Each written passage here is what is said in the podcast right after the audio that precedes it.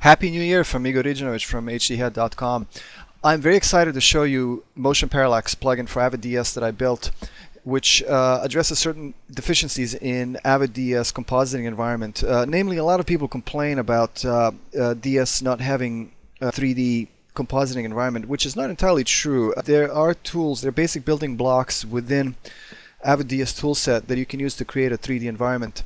Uh, Motion Parallax is not, well, this particular plugin that I built is not really a full 3D environment where you can take the camera and spin around an object, but it gives you enough of a spatial illusion that you can use it to achieve different goals.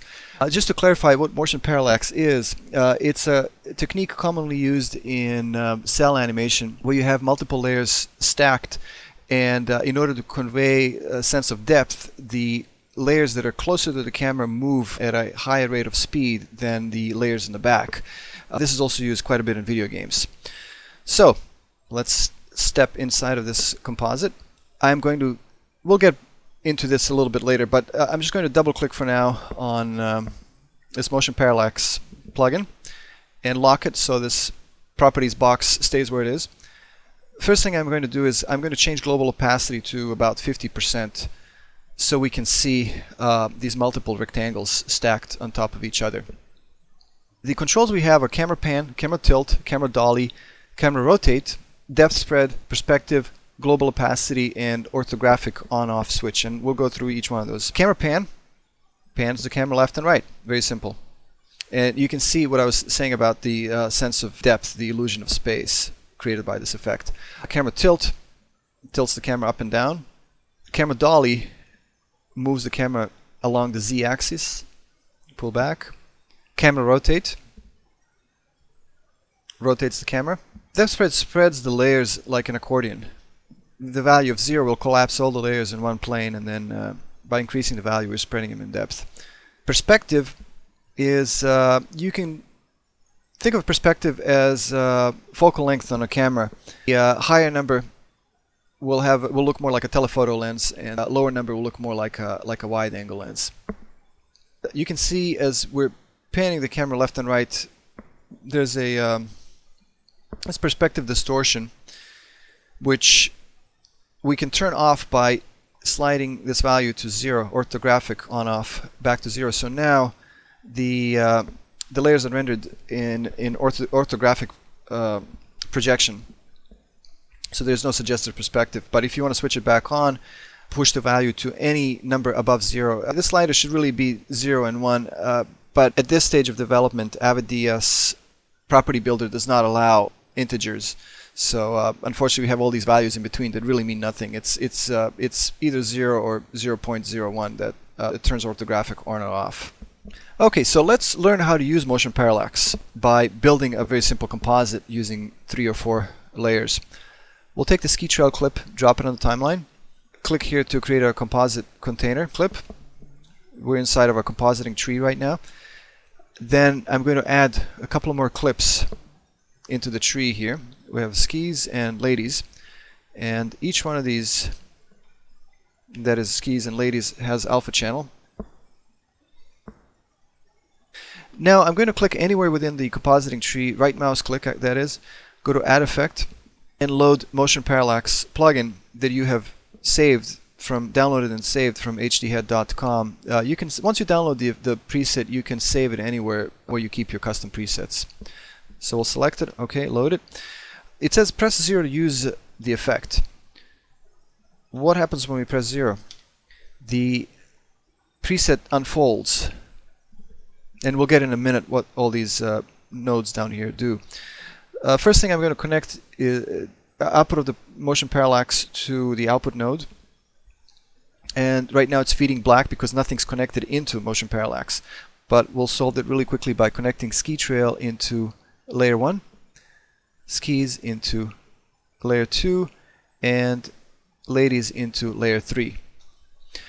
The default value for global opacity in motion parallax is 50%, so we can see how the layers stack and line them up easily. But you can change it by double clicking motion parallax. I suggest you lock it down so it doesn't go away when as you're as you're moving uh, and clicking on these other nodes. Uh, so global opacity is at 50. Let's put it to 100%. And already at this point, if you pan and tilt, you can get a sense of space. You can dolly, get closer to these. Now, you can manipulate each one of these layers separately as well, and that's what these transform DV nodes are for. The bottom one corresponds to the first layer, and that is our ski trail background. And I'm going to blow this up to about 400%. You can, oh maybe that was too much. Let's try 300%. You can not only enlarge it, but you can also position it, put it anywhere you want.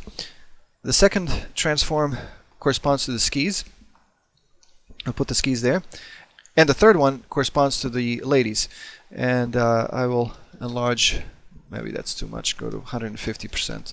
This is not going to be a pretty composite. We're just demonstrating how motion parallax works. So, we can close this and uh, we can pan, we can tilt,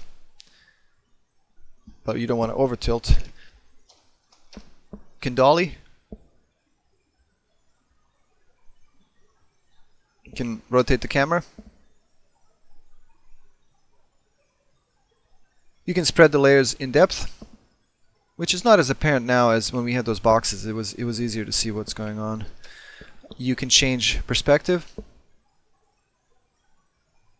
change the opacity, and uh, use orthographic or perspective rendering. At any time, you can also manipulate each layer separate from the 3D compositing context. How do we make a, make an animation? Very simple. I'll go back to the beginning let's keyframe uh, camera pan tilt camera dolly. And I'm also going to turn on auto keyframing. And that's here at the first keyframe. Advance the playhead to a couple of seconds down the timeline. We'll dolly back a little. Pan. And tilt.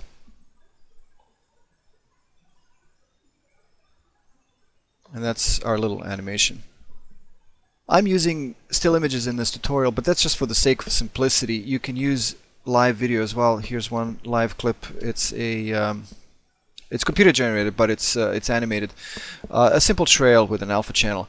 So we will feed that into layer 4, which is the next available layer. And as you may have noticed, uh, the motion parallax goes up to six layers. And here's the uh, live video clip on top of everything let's do a, a, quick little animation again. Uh, we'll turn auto keyframing on, move to the beginning. I will place a keyframe here, move a few seconds down, place another keyframe there. Let's see what this looks like. Of course, it takes a lot more to build a nice looking composite than just throwing stuff on top. There's one more input on Motion Parallax plugin down here called Locked Background. This input is reserved for a background that's not affected by our camera motion. So I'm going to right mouse click here, go add effect, uh, go to source generators, pick up uh, maybe granite, just anything really. And uh, let's see what that looks like. Okay, perfect. So we'll feed that into locked background double click on motion parallax, get the user interface up. As you can see, the locked background doesn't move, it just stays there. It's a quick and easy way to put some kind of a graphic background that you don't want affected by your 3D manipulation. However, if you disconnect this background and look at the alpha channel of your uh, motion parallax output, it will cut the hole so you can, you know, instead of using a background here, you can also feed the output of this whole unit to something else and do your final compositing later downstream. Here comes a very important part of this. If I click on expand button, another window opens up with the content of motion parallax preset. These are the DVs that do the actual work. Uh, we don't have time to explain really what's going on over here, but this composite node is a familiar DS composite node, and inside you can change the over transfer modes to anything you want. And that's really one of the strengths of this preset. So, for example, instead of over operator on layer 4, which is the, um, the trail, I can change it to add. And you, you can see immediately what's going on over here, how that's affecting the final composite. Let's just cycle randomly through several different uh, several different operators.